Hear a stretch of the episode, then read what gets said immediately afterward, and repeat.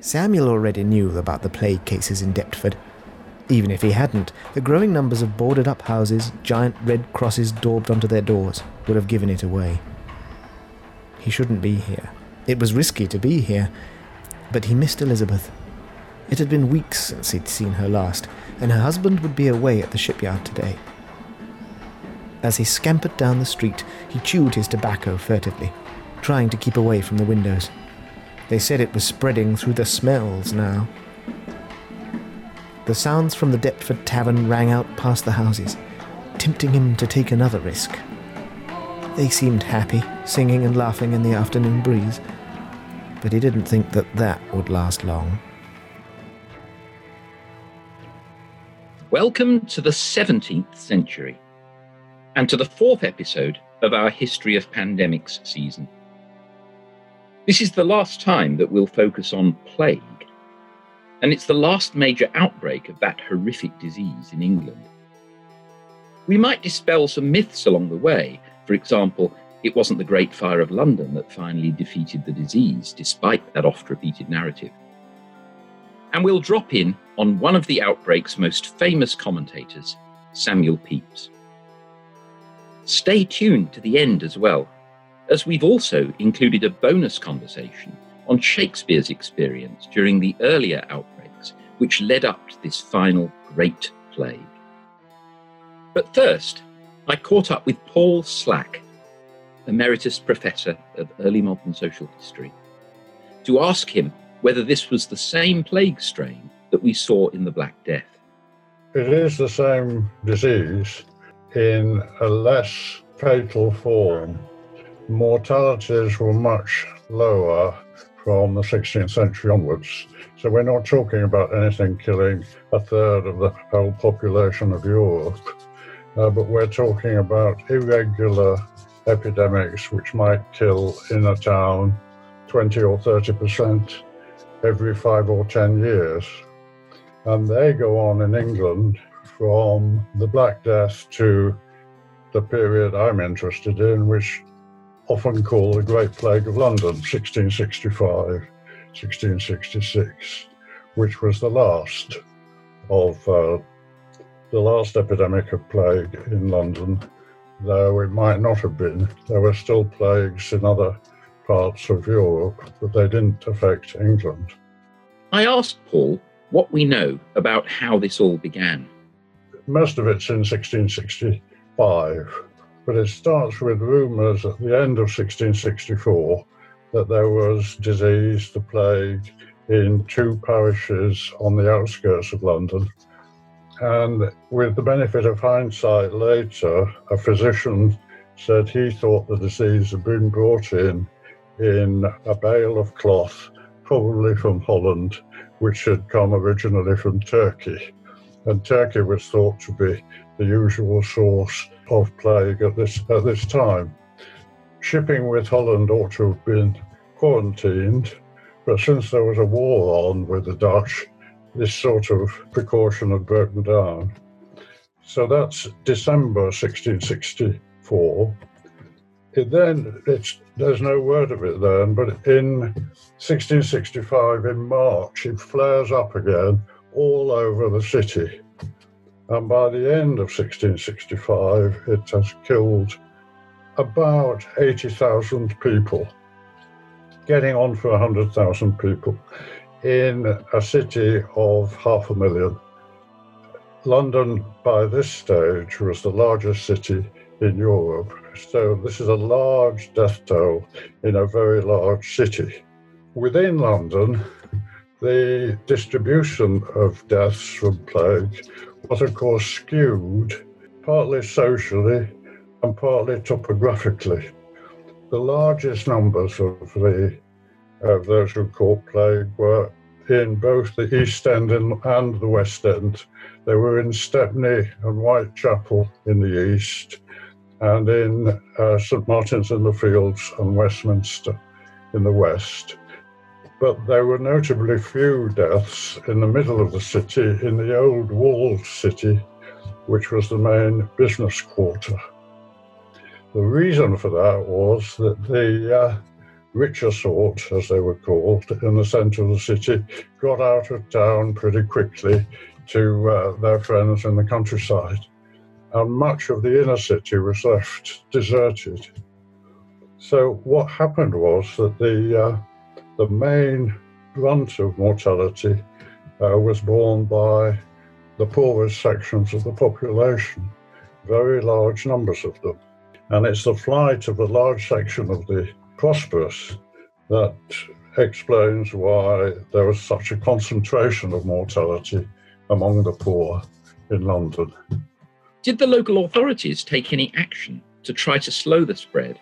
The regular policy against plague in England was to isolate those who were infected together with their relations in their own houses with the doors locked up and marked with a cross so that no one can move in or out. Whole households were shut up together if one of them caught plague. Now, this was known at the time to be a primitive practice when compared with policies enforced in more civilized parts of Europe, like Italy, where it was common to try to separate the infected from their contacts and their relations and to isolate both groups in separate institutions. An enormously costly investment in hospitals and lazaretti in cities like Florence. In London, however, there was only a handful of special plague hospitals, pest houses around the city, and they were obviously incapable of coping with the numbers we're talking about. People had to be isolated at home.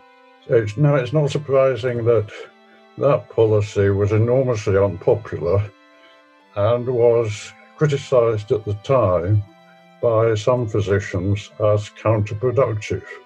If you shut up those initially infected with their contacts, you're going to increase mortality very quickly. In any case, it was impossible to enforce this policy rigorously.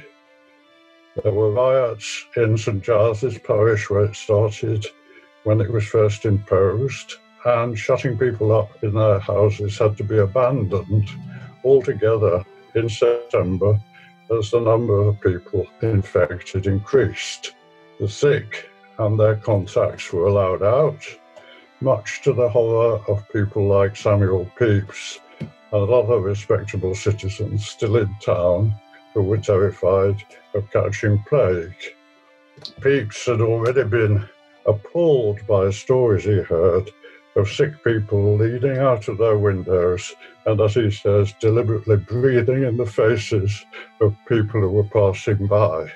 This seems like a good time to introduce one of our key contemporary sources for the period, a name many of us associate with the Great Fire of 1666 Samuel Pepys. I asked one of the experts on his life, Oxford's Dr. Kees Windland, who exactly Pepys was.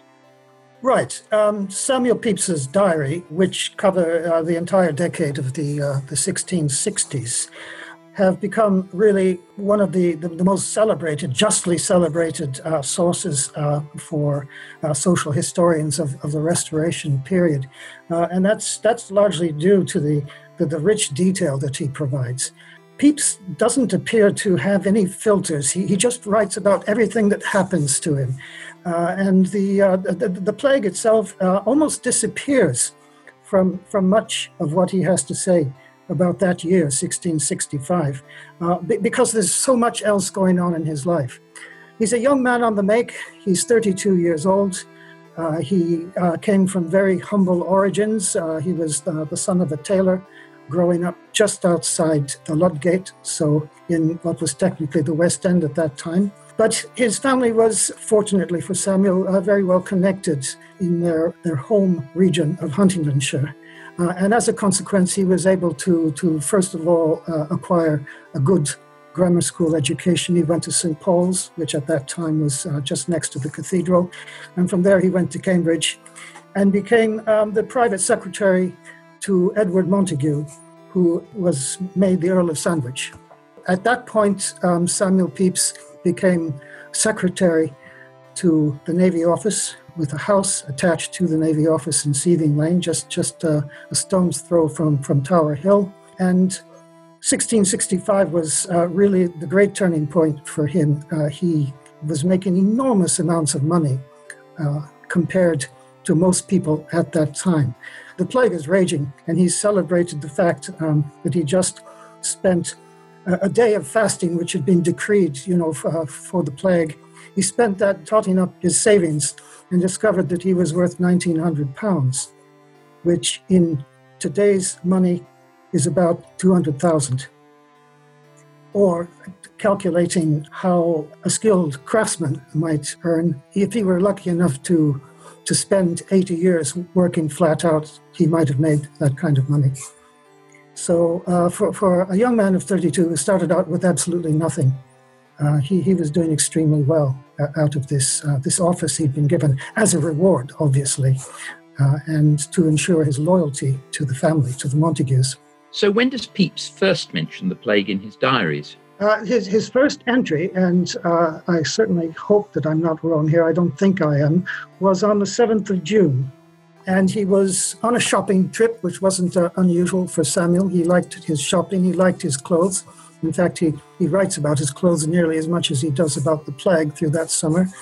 Uh, he was um, visiting the West End and he was in the New Exchange which was a sort of a shopping mall, early 17th century shopping mall in, in competition with the Royal Exchange in the city itself. He does not relate what he bought there, but as he was walking back into the city, he passed by Drury Lane and he noticed that there were some shut up houses. So these were houses, obviously, with a red cross daubed onto the door, God help us on the door. And that alarmed him. And he went immediately into a shop and he bought some tobacco uh, as he said, to chew and to smell. It was a conviction, as probably some of uh, your, your other contributors have mentioned, that uh, tobacco was regarded as a, a, kind of a panacea against infection. Oh, he was also made an interesting reference to, to being concerned about his own smell.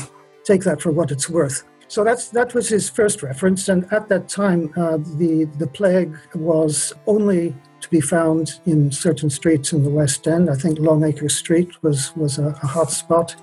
And uh, the, the bills of mortality by the end of that month uh, were no more than, I, I think, the, the last um, week of that month of June, something like 267 dead of the plague. So they said, but um, Pepys himself uh, understood that, in fact, that figure was probably uh, an underestimate of the reality. So he, he, he, was under no illusions about, about the official figures, in, a way perhaps which is going to ring some bells for many people today. So we have a picture of a scarcely controlled infection in London in the middle of the summer of 1665. Pepys stayed in the city for most of the time because he had a job in the naval office, uh, but he sent his wife away down the river to Woolwich in July, and he followed her there in August, I think, at the height of the infection. The city was increasingly a place of the poor. There were some respectable people who had to stay there, and what amazes me about the Great Plague of 1665 is how some semblance, more than a little semblance, of good government remained. There was never any great threat to social order in London. There are a lot of rumours about there being riots in the streets, but we don't actually find them. As always in these circumstances of plague, some people who you might expect to stay in the city because they had duties there, like, let us say, physicians or clergymen, some of them left, um, following their, um, in the case of physicians, following their richer patrons. One of them was Thomas Sydenham, famous physician, who, after, who left London, afterwards wrote a book about plague, though it's not clear that he'd ever seen, actually seen a case. and there were, uh, but there were people who filled the gaps. So you get unlicensed medical practitioners stepping in to help those who were sick if they could afford to pay them, and certainly nonconformist clergy moving in to fill the gaps left by the clergy who had left. I was fascinated to learn more about what life might have been like in the city at this time. And Keyes pointed out that there's more than one account to choose from. Uh, unlike uh, many people, certainly if, if one reads uh, that, that latter day um, history of the year by Daniel Defoe, 1722, uh, the plague is, is, is, is, central to Defoe's account. And I, think that that really has shaped um, many people's understanding of the plague. I don't think it was really so different from many people's experience today, although, of course, the dangers were far greater. The mortality rate was something on the order of 65 to 80 percent of those who, who caught the plague. People got on with their lives because they needed to. In that sense, I don't think that Pepys's experience was unusual in that kind of condition.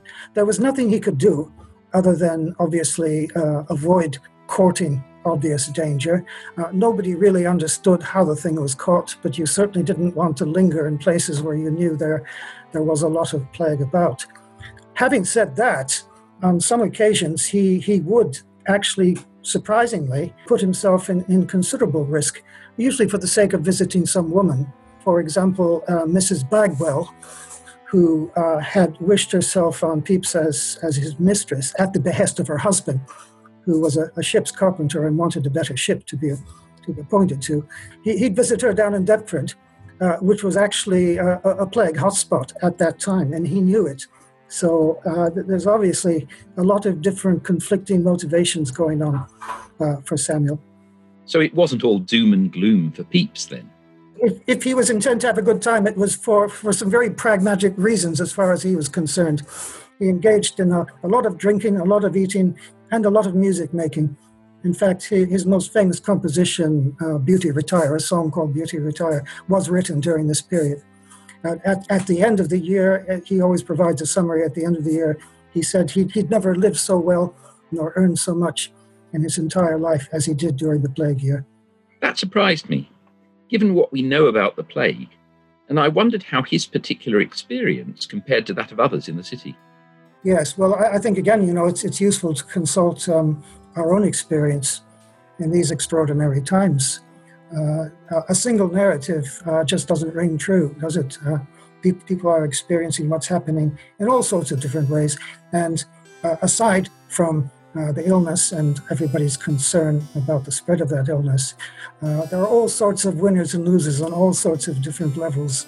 So we, we, we mustn't lose sight of the forest by focusing on a single tree. And as Paul had already pointed out, Pepys wasn't in London for the whole of this outbreak. I'm glad you, you raised that. Uh, the, the, general assumption is that he was, but in fact, no, he wasn't. he, he, spent a great deal of time uh, in Woolwich, um, visiting Mrs. Bagwell, of course, on occasion, um, but, but also because the, uh, the, the, the, Navy office itself was moved uh, down to Greenwich. Uh, and uh, in the second half of September, for example, uh, the, the, plague almost disappears from his, his, his daily accounts because he's spending a, great deal of time uh, down in Greenwich and, and on, on ships in the fleet, indeed.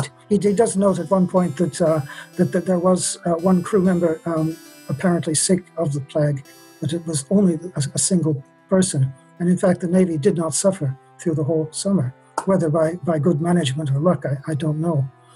Uh, he, he did go into London, I think it was on the 14th of September, sometime in the middle of September, and he noted how empty the streets were. Uh, he went to the Royal Exchange. He said there were no more than 50 people in the whole structure, which I found a little bit surprising because, I mean, 50 people under the circumstances seems rather a lot. But he said they were of, of the common sort. There was, there was nobody of any quality or importance. So, so there's, there's your reference to class, I suppose, from, from Samuel himself. I often remind my students that it's important to consider the biases of our sources. And given that Pepys' experience would not have been shared by the huge number of poorer people in the city, somewhat controversially, I wondered if we should really be including his testimony at all in this episode. Well, I, I wish he actually uh, would become a little bit more central to the discussion because, as, as I've indicated on, on a couple of occasions already, um, I, I, feel that people's understanding of, of what that experience was like is very uh, strongly colored by the, the, the fictionalized accounts. Um, not, not only uh, uh, Defoe, uh, but, but to a certain extent uh, also later um, popularizations of the diaries. I'm thinking of Arthur Bryant uh, during the, the 1930s, uh, who, who, who, certainly a- approached the, subject in, in, a way which I, I, don't think really admits uh, the, the backstory of Pepys' life during, during that summer. Uh, huge amount of interest, huge amount of, of, of information on different subjects. Uh, it doesn't mean that the plague was unimportant. It was obviously a terrible experience for many people. But it, it really does bring the reality to the forefront of one life, a very busy life, in the middle of this catastrophe, and how the, the, the, the effects of, of, of that epidemic were really almost secondary most days through that summer, as far as he was concerned. And I don't think that he was the only one who experienced that summer in that way. Returning to the broader picture, there were many people and places that did not escape as lightly as Pepys, including one now infamous village, as Paul outlines.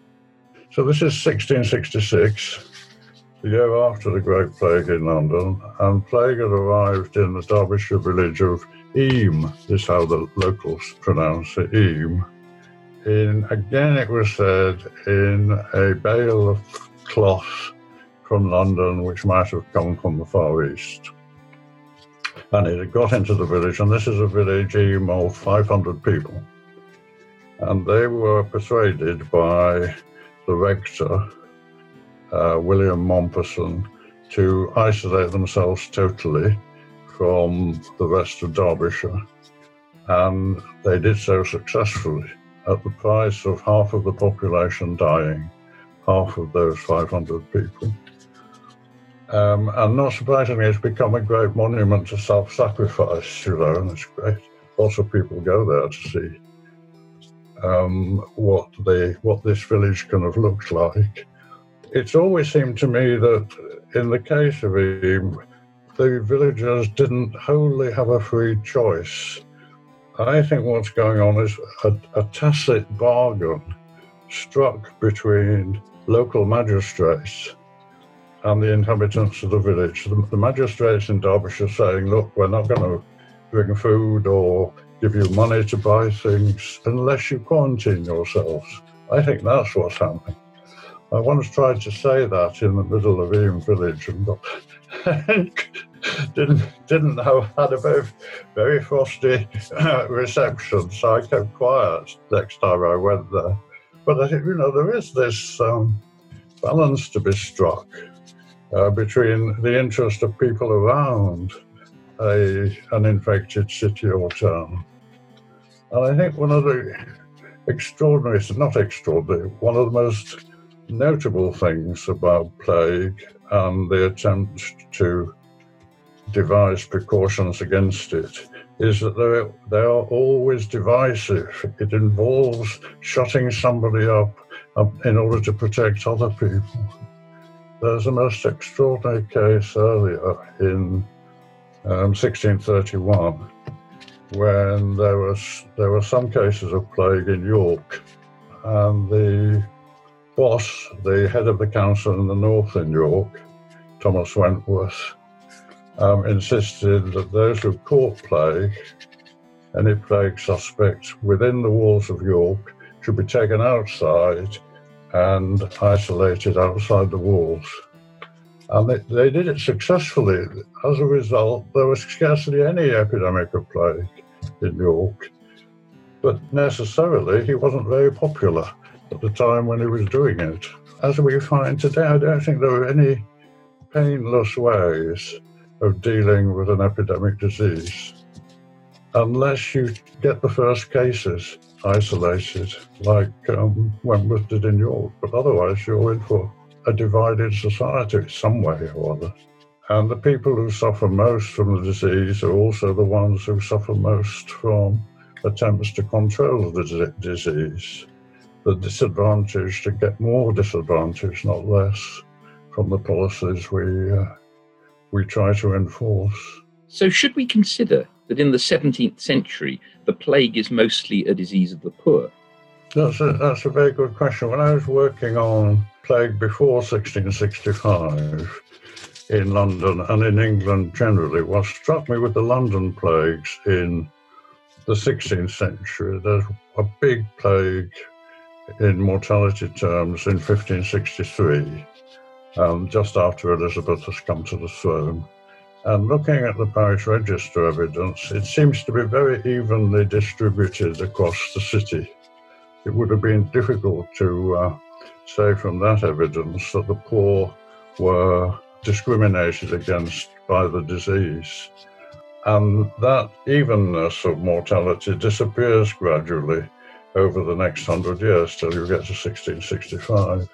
But also, what has changed, of course, is the size of the city has got bigger, and people love, and social segregation has started to happen. You know, poor living in particular areas, and one doesn't know whether it's the disease that's changed its nature, or whether it's the the uh, distinction between rich and poor becomes more visible on the ground.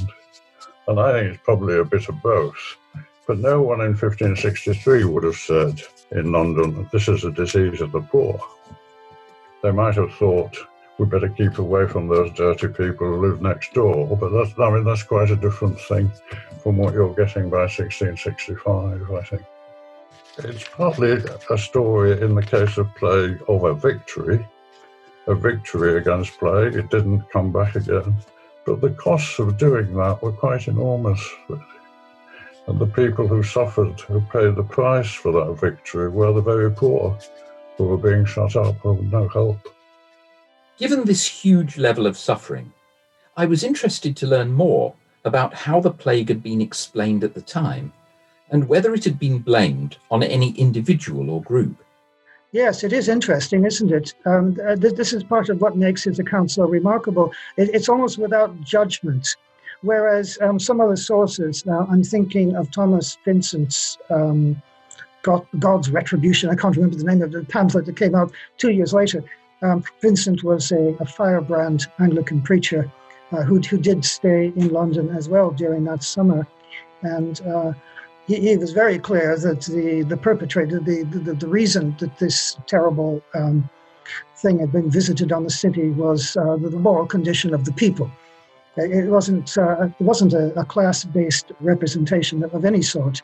But uh, as far as he was concerned, and he was in, encouraging his congregations to, to see the plague in that sense, uh, that, that, that it really was a punishment uh, for the wicked which did create a problem for people like Vincent later on when the, the plague began to abate, because people would justly reason, ah, well, I guess all the sinners have been killed, so I guess we must be the, the good guys, we must be the elect, uh, which, you know, kind of took, it, uh, took it the wind out of his sails, you might say. Yet, as Paul explains, there were more sensible explanations of what was going on and how people could stay safe there were handbooks telling people how to uh, socially distance themselves, as we would say, from people who might be infected. So there's a handbook, I think in 1625, telling people that if they if you pass someone else in the street, you must stay two paces away from them, not get any nearer for fear of catching plague. So there are all these precautionary, sensible precautionary uh, tactics which have influenced the ways in which infectious diseases have been treated ever since, really. Though there were also some recommended cures from the time, which might sound a bit stranger to us today. All sorts of things, but who's to say they don't exist today? Yeah, you and I, you and I may think there are very few of them. I mean, for the historian, it's very difficult to. Uh, I mean, it's easy to note these extraordinary phenomena and assume that they're common when they probably weren't. I think most people were sensible, but what they didn't know, and I ought perhaps to have said this much earlier on, what they didn't know was that this was a disease carried by rats and carried from rats to human beings by fleas. They didn't know that. They thought it was in the air or that touching a patient you might you might get it.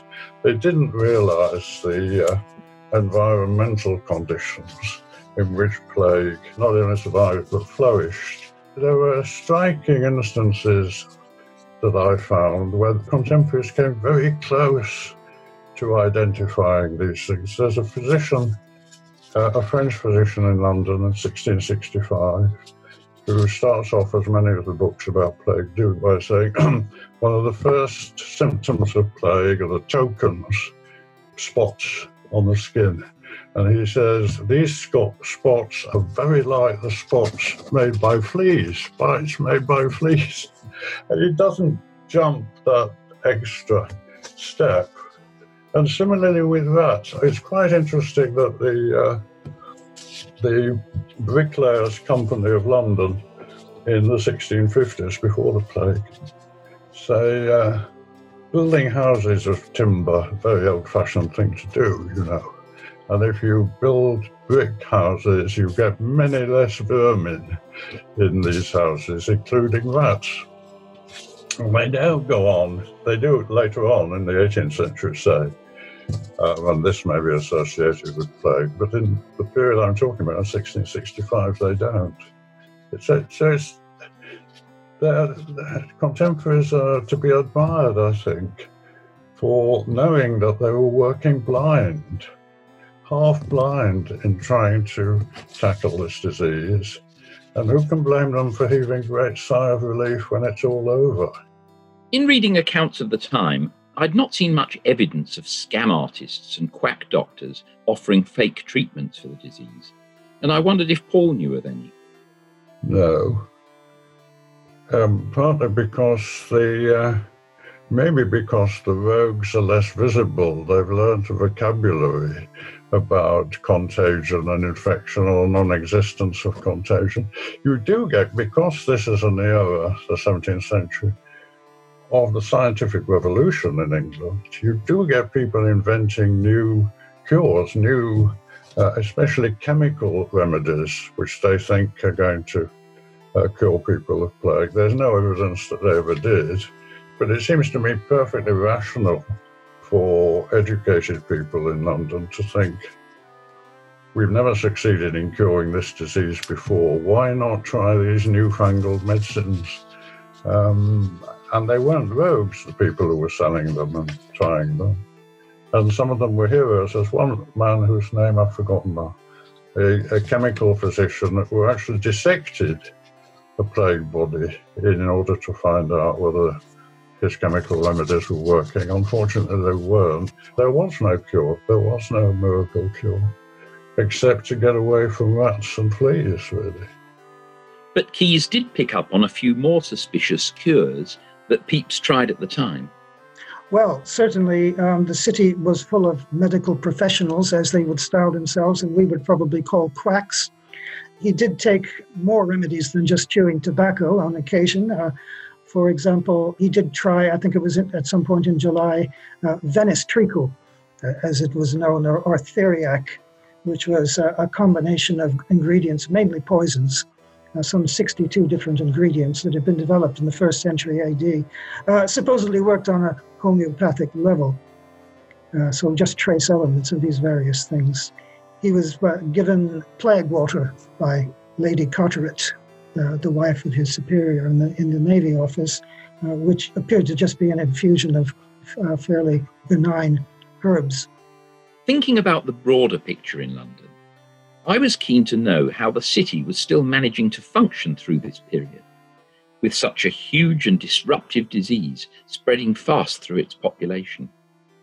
So, overall, it seems to me quite striking that the basic activities of government were still maintained, although people were dying in such huge numbers.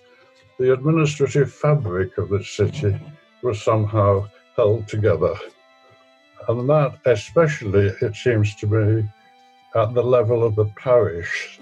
So, what you find in these parishes, over 100 parishes in London, what you find is that they are capable, parish officers, somehow of recording, counting, and burying vast numbers of the dead 80,000 80, people, which is quite an astonishing thing for them to do, actually. I was really surprised to hear him say 80,000. Yes. Uh, the 80,000 figure, 80 or 90,000, is of actual burials recorded in the bills of mortality, not necessarily attributed to plague. The bills of mortality um, were supposed to record the diseases that people died of, but it's well known that they quite often tried to call plague something else in order to not have the family shut up and so on. So I think the 80,000 deaths is probably a minimum number of people who died from plague. On the other hand, you have to acknowledge that I said London was the largest city with half a million people in it. A lot of those had left. So one's not measuring 80,000 against half a million, but 80,000 against, I don't know, 400,000 or something, so that the mortality level is actually quite high. Not as high as it had been in some plagues earlier on, like the Black Death, obviously, a third of the population of Europe died, but it still was a monstrous burial load for the city to uh, to survive, really. And it does survive. As I've said, it does survive somehow. As, as something that, that impressed me um, was, the extremely good coordination of the authorities in producing the bills of mortality. Uh, every parish had to make the report of deaths, you know, and causes of deaths. There's actually a form which they just filled in, you know, with, with figures, all the possible uh, ways that a person could die in the 17th century. Uh, teeth was uh, one of the, the more common uh, reasons for death. Uh, they would have to submit these on, on Tuesday at a certain hour of the day. Uh, they'd be collated on Wednesday and printed up and distributed on Thursday morning, first to the authorities, and within several hours you could you could buy a copy on the streets. So it's uh, extremely well coordinated, despite the fact that the the statistics, of course, are profoundly misleading. How are these misleading? We're pretty sure that the uh, the bills of mortality were downplaying the, the impact of the plague itself was that, that people were very keen, obviously, to, to keep their houses from being shut up. Uh, now, uh, if you were suspected of having somebody in the house uh, with plague, you would get a visit by a searcher, so called, uh, usually uh, an old woman with very, very little uh, medical knowledge who would make the decision. Now, these, these searchers were very poorly paid, so it was relatively easy, even for a modest household, to to kind of, you know, uh, introduce a little bit of doubt in her mind and a penny or two for her purse to, to, to give some other cause of death. I was keen to hear about the end of the outbreak. What do we know about how it all starts to come to a close? Towards the end, people begin to come back and to fill the vacant slots. And 1665 to 6 proves to be the last Great Plague in England, although it might well not have been. There were always fears of plague returning, coming in from Turkey perhaps via the Mediterranean. And in 1720, there's a particular panic when there was a great and famous plague in Marseilles in Provence in the south of France. And there were great fears that the plague might well be brought by ships into the port of London or other ports around the British Isles. And the British government prepared its defences in case plague should arrive. So there were quarantine precautions, and they were precautions should plague hit London. If London was to be hit by plague in 1720, the British government decided there should be armed guards around the city to prevent anybody leaving if plague took hold there, just as there were armed guards around uh, the city of Marseilles in France. Not surprisingly, there was a great outcry about British liberties in 1720. And the uh, legislation which was going through Parliament had to be abandoned. The government was fortunate the plague did not arrive, but it might have been a close run thing. Two ships from Cyprus with suspect cargoes were stopped in quarantine in Kent in the Medway in 1720, and in the end, they were burnt. The ships and their cargo were burnt. And who's to say that that was what stopped another plague in London? There might have been other reasons. But you can see that the danger of plague seemed still to be there in the early 18th century. After that, there comes a moment when the British and the maritime powers generally in Europe begin to think the plague is no longer a threat. And they think that, and it's partly justified in thinking that, by the vast resources that states in Europe are putting into quarantine precautions of various kinds, not only against shipping, but on borders between countries, between one city and another. There's a whole host of quarantine measures being adopted across Europe in the early 18th century. And it seems to me that they had a marked effect cumulatively. I mean, you could never say that a quarantine was successful, but take them all together. And they do seem to account for the quite amazing, in retrospect, historical fact that there was no plague in Europe, in Western Europe, after 1740. It had disappeared, although there was still plague in Turkey and the Levant on the southern side of the Mediterranean, in Egypt and Turkey until the 1840s. So you might say that in the end, the precautions that these people are taking in self defense against plague were successful. You might also say, well, the costs involved in terms of increasing mortality for those people who were shut up in the City of London or in Lazaretti hospitals elsewhere were indeed very large. But I think that's the long term story, the trajectory of the history of plague from 1665 onwards. And as Paul points out, it wouldn't be fair to judge our ancestors too harshly, given how little information they had about how this disease was spreading. They're fighting an unseen enemy. They don't know what it is that they're fighting, but they do. What they do see is that the poor tend to get it more quickly than we get it. So we're going to get out or we're going to avoid them or whatever.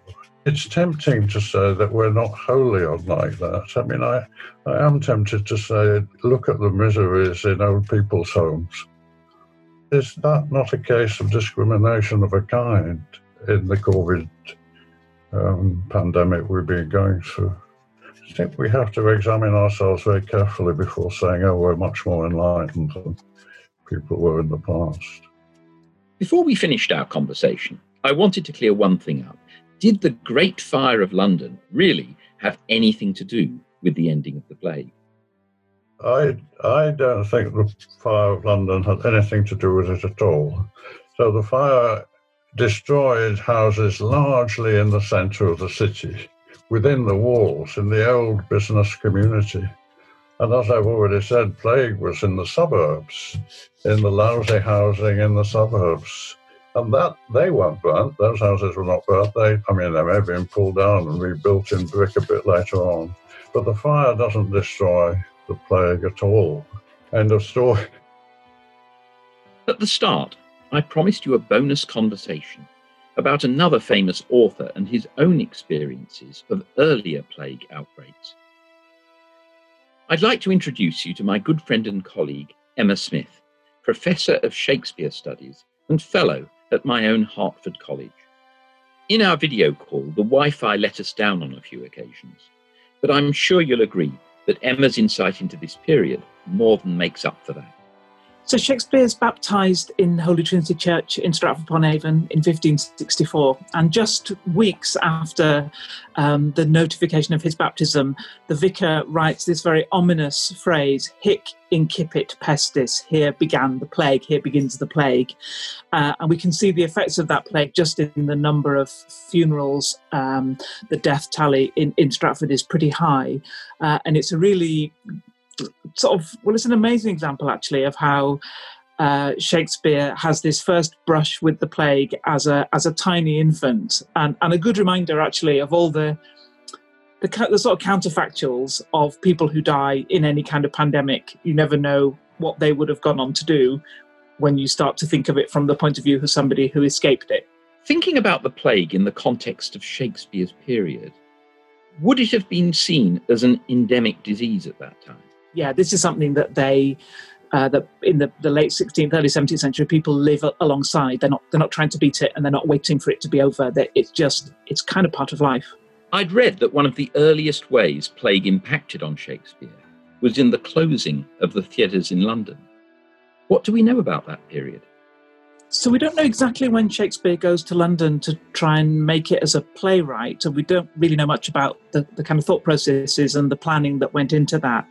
But what we do know is that pretty early on in his uh, attempts uh, to, to, to, to, be a London playwright, and before the foundation of the company with which he's associated, the Chamberlain's Men, we know that there's a, a prolonged period of plague which shuts the theatres and uh, in 1592 to 3 and it's kind of interesting if you think about sort of freelancers effectively freelancers in the theatre now. I mean that's a really tough time for them. Shakespeare was a freelancer and not necessarily a very uh, an altogether experienced one. And what he does during that period is something he doesn't do again even though plague does close the theatres uh, at other times in his career. He turns to a completely different genre the genre of narrative poetry and he writes two long poems. Uh, Venus and Adonis and Lucrece, which we tend to call the Rape of Lucrece, both of which are based on Ovid.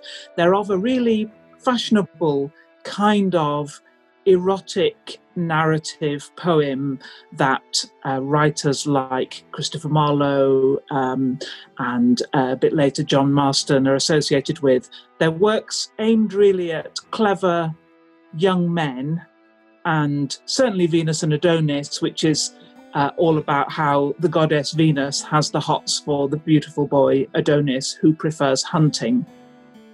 Uh, and she just keeps throwing herself at him, really. And I mean, kind of hard to imagine why that was such a success with young young men at the at Inns of Court. But for some reason, uh, for some reason, it was. So Shakespeare writes these two long poems, both dedicated uh, to a wealthy patron. That was what you did if you wrote poetry, and they were a huge success. Um, and that that's so interesting to me because it does look as if Shakespeare could have continued to make it as a as a poet and yet he throws himself back into the the world of the theatre when uh, as soon as the theatres reopen and that's the medium in which he wants to make his uh, his name and, and, and make his uh, his career from from thence forward. There are a few other poems, but poetry or, or non-dramatic poetry is, is not really Shakespeare's thing. In what reminds me of our current experience, plague impacted on the whole of the theatre industry at the time we can see that living with the plague is one of the things that the theatre industry in Shakespeare's time has to has to come to terms with. And one document which really uh, brings that home is, is, is a really uh, striking one. It's when King James, the sixth of Scotland, who becomes the first of England uh, in 1603, when he takes up the English throne, uh, really soon after that, he takes on the patronage of the, one of the leading acting companies, and it's the company associated with Shakespeare, the Chamberlain's Men. They become called the King's Men. And the, the sort of letters that adopt the King's Men uh, give them permission to perform both in London and across the kingdom as soon as the plague lifts and makes it possible for performances again. Um, and it, it's a great document and, in some ways, quite a moving document for us now thinking about theatre in a very perilous state. That this is almost the high point of Shakespeare's company's recognition. This is this must have been an absolute red letter day for them. They've got the king's patronage, but they have also got that when the theatres can't open. Theatres being closed is really the main impact of the plague of Shakespeare's life. But I remember reading that his son, Hamnet, had died of the disease and wondered if that was true.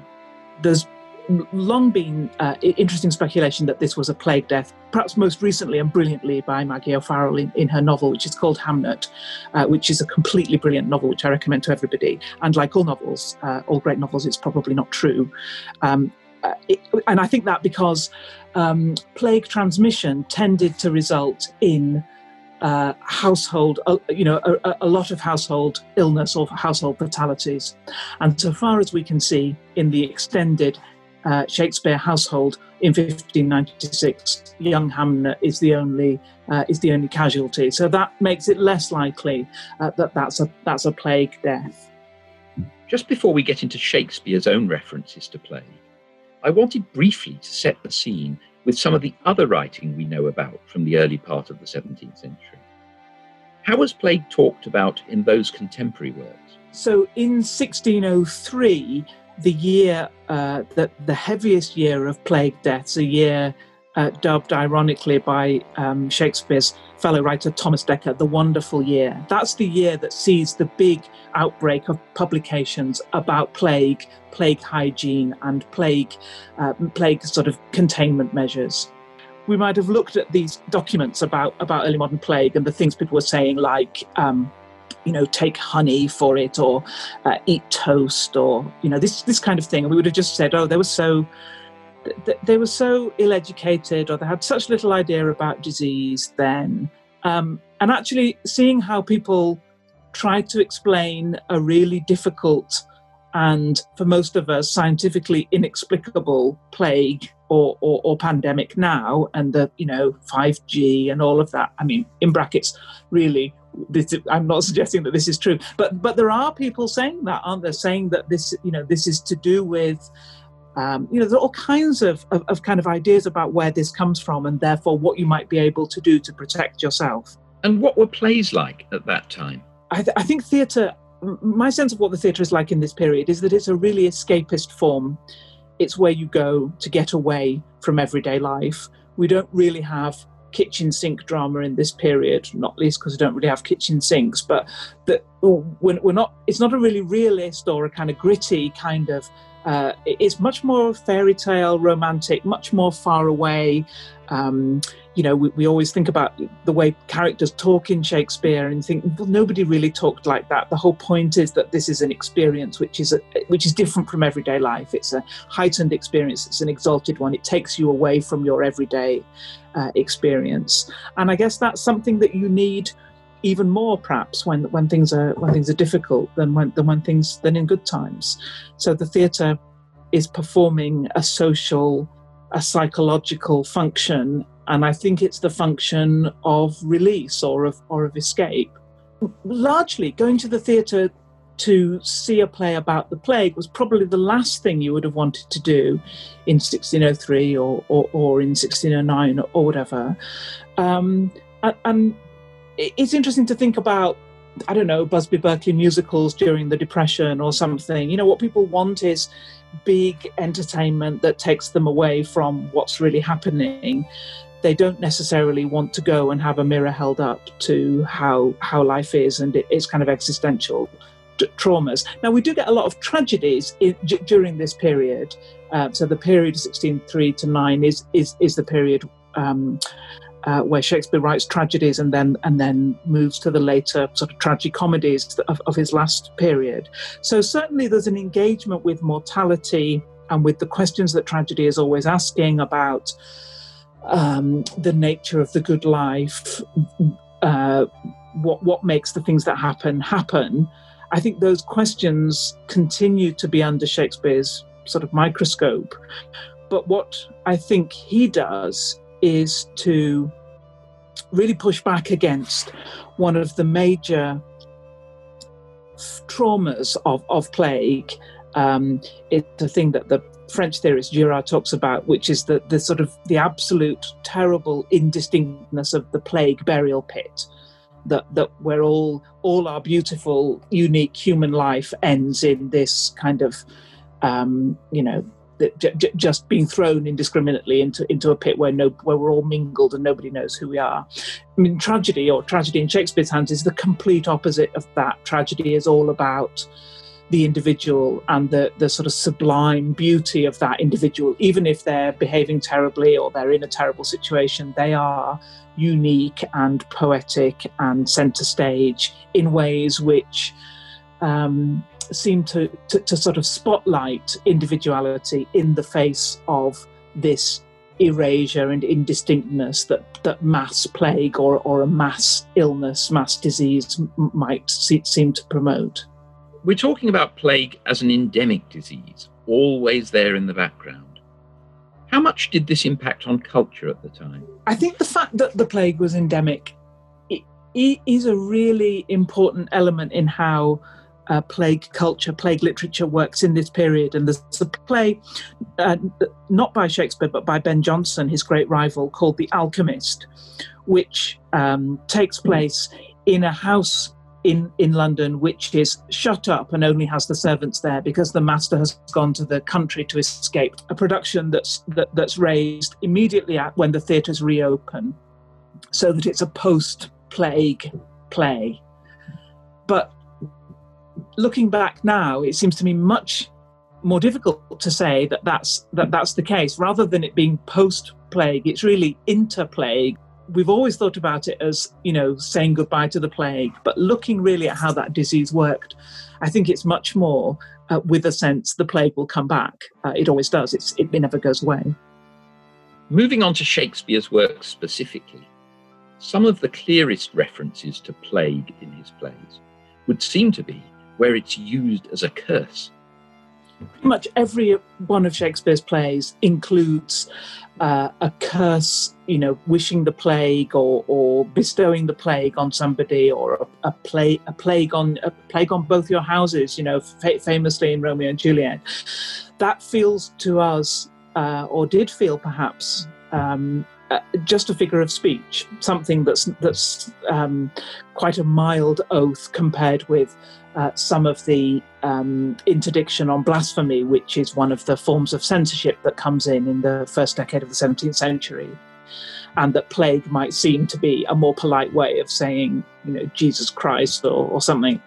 But I think back in context, you know, wishing, wishing the plague on somebody, as Caliban does on his master Prospero, for instance, in The Tempest, uh, probably felt, a, a, or, as, or as King Lear does on, on his daughter, might have registered as a much more powerful kind of curse. That, that it's almost as if they bring the symptoms of plague into conversation. You, are not you're not being allowed to forget the, the, the sort of the presence uh, of this uh, invisible disease. But I don't recall anyone in Shakespeare's plays actually becoming a victim of plague. So nobody in Shakespeare's plays dies of plague. They die of all kinds of elaborate and theatrical means, um, but nobody dies of plague apart from just a bit of a stretch, but maybe Romeo and Juliet. So uh, what happens in that play, of course, is that uh, Friar Lawrence sends a message to Romeo to say, "You're going to hear that she's dead, but she isn't. This is all part of my plan." Uh, and it's only towards the end of the play that we discover that that message never reaches Romeo because the carrier was caught up in a, in a quarantine situation, was, was, was forced to quarantine um, because of a, you know, crossing into an infected area and therefore was un, unable to deliver that. And it always feels in the play if that one uh, terrible uh, coincidence, fatal coincidence, had not happened, then maybe Romeo and Juliet would not have died, maybe the tragedy would not have unfolded as it did. So um, it, it's a really interesting example of how, in the background of the play, is this sense of a plague environment which audience members recognize and understand. That's echoed in, in the language of the play, in Mercutio's famous curse, uh, a plague, a plague on both your houses. So it's there in the background, but really in the foreground, uh, the the consequences of plague are much more hidden or much more oblique or, or much more um, poetic, I suppose, that what you've got is two young people uh, falling into this fatal love. Um, you've got the symptoms of love, which lots of writers at the time, including Shakespeare in his poem Venus and Adonis, compared to the symptoms of plague. Um, there's a moment when Olivia in Twelfth Night talks about falling in love and says, "Even so quickly can one catch the plague." So the the the, the, the poetic associations between uh, love and a sense that love was fatal and uh, uh, and sort of pleasurably physical and plague uh, are always present. So Romeo and Juliet, the plague that Romeo and Juliet have got is a plague of forbidden love, and it takes their lives just as it took the lives predominantly of young people. One of the things about bubonic plague is its mortality rates, uh, contrary to what we are now used to, mortality rates are much higher in the kind of teens and 20s, uh, and it's much less virulent in older people. So there's something about that youth in Romeo and Juliet and the, the kind of the passion and the fire and the sense that falling in love is like getting an infection and there's nothing it's all consuming and and sort of marvelous and doomed in all these ways that feels to me a way of uh, a very particular way of narrativizing and romanticizing plague of course uh, really getting bubonic plague uh, is not at all like that during our conversation i began to wonder whether emma had started to see any of shakespeare's work in a new light after our recent collective experiences of COVID. One of the things I think I love about Shakespeare's plays is how they how our contemporary world can help you see them in quite different ways. And that's happened to me over this uh, lockdown period. And the play that i've come to see completely differently really is measure for measure. So uh, we had we heard lots about uh, Shakespeare wrote King Lear in lockdown, you know, and and I, am not sure that that's a particularly helpful um, uh, sort of supposition. But Measure for Measure, which is about, uh, comes from 16034, that period of, of closures uh, at the beginning of the reign of, of King James, is about a city, a diseased city. And in fact, in Measure for Measure, the disease is sort of sexual immorality and therefore venereal disease, is, is the pox rather than the plague.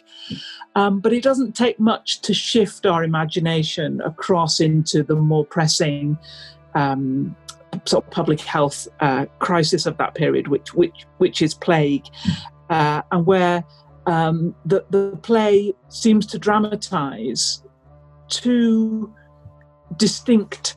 Um, two distinct kind of approaches to living with plague, and one is a kind of um, super spreader kind of mentality, or a sort of um, I read a bit about um, uh, d- disaster disaster sex or or uh, end of the world sex as it was called uh, in uh, in New York after 9/11 the kind of comfort uh, physical contact as as comfort uh, and as a kind of a, a, um, a, psychological antidote against against plague.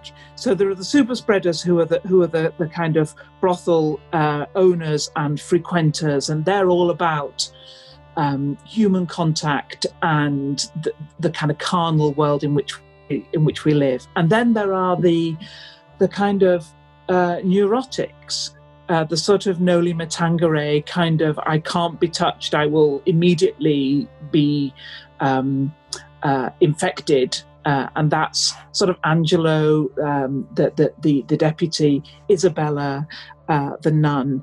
And between them, there is no kind of moderation about how to live together, how to live together in, in, in, in the city. The play shows that you're either uh, the, the, the kind of the locus of disease or you're so separate from it that you're hardly alive at all and there's no there's no kind of middle ground now we always knew measure for measure was a play about extremes but it's come to, to me to seem to be a play much more about the extremes of living living under plague than I had previously ever been able to notice. It's interesting that a book like Camus' uh, The Plague, which has been one of the great uh, reads of 2020, was a book we always used to think about as not being about the plague. So the plague was, you know, if you were to say, "Oh, this is about a plague that happened," it would be the most naive reading of all. That it seems that you know the plague is a metaphor for all kinds of, all kinds of other of other things that are that are going on. Now, in some ways, that seems to me the opposite for Shakespeare. That we don't get a play called the plague. We don't really get plague sent to stage. Um, other things, though, are a metaphor for it. I think that plague is pretty omnipresent in, in Shakespeare, but it's always in translation. Maybe that's the way to think of it. Next time on Futuremakers, we leave the plague behind for now and meet the second of our pandemic diseases, smallpox. We'll discover the havoc that smallpox brought to 18th century Europe, how the health profession reacted, and why a milkmaid may or may not have inspired the concept of vaccination. I hope you can join me then for the next episode of our History of Pandemic season. I'm Peter Millican, and you've been listening to Futuremakers.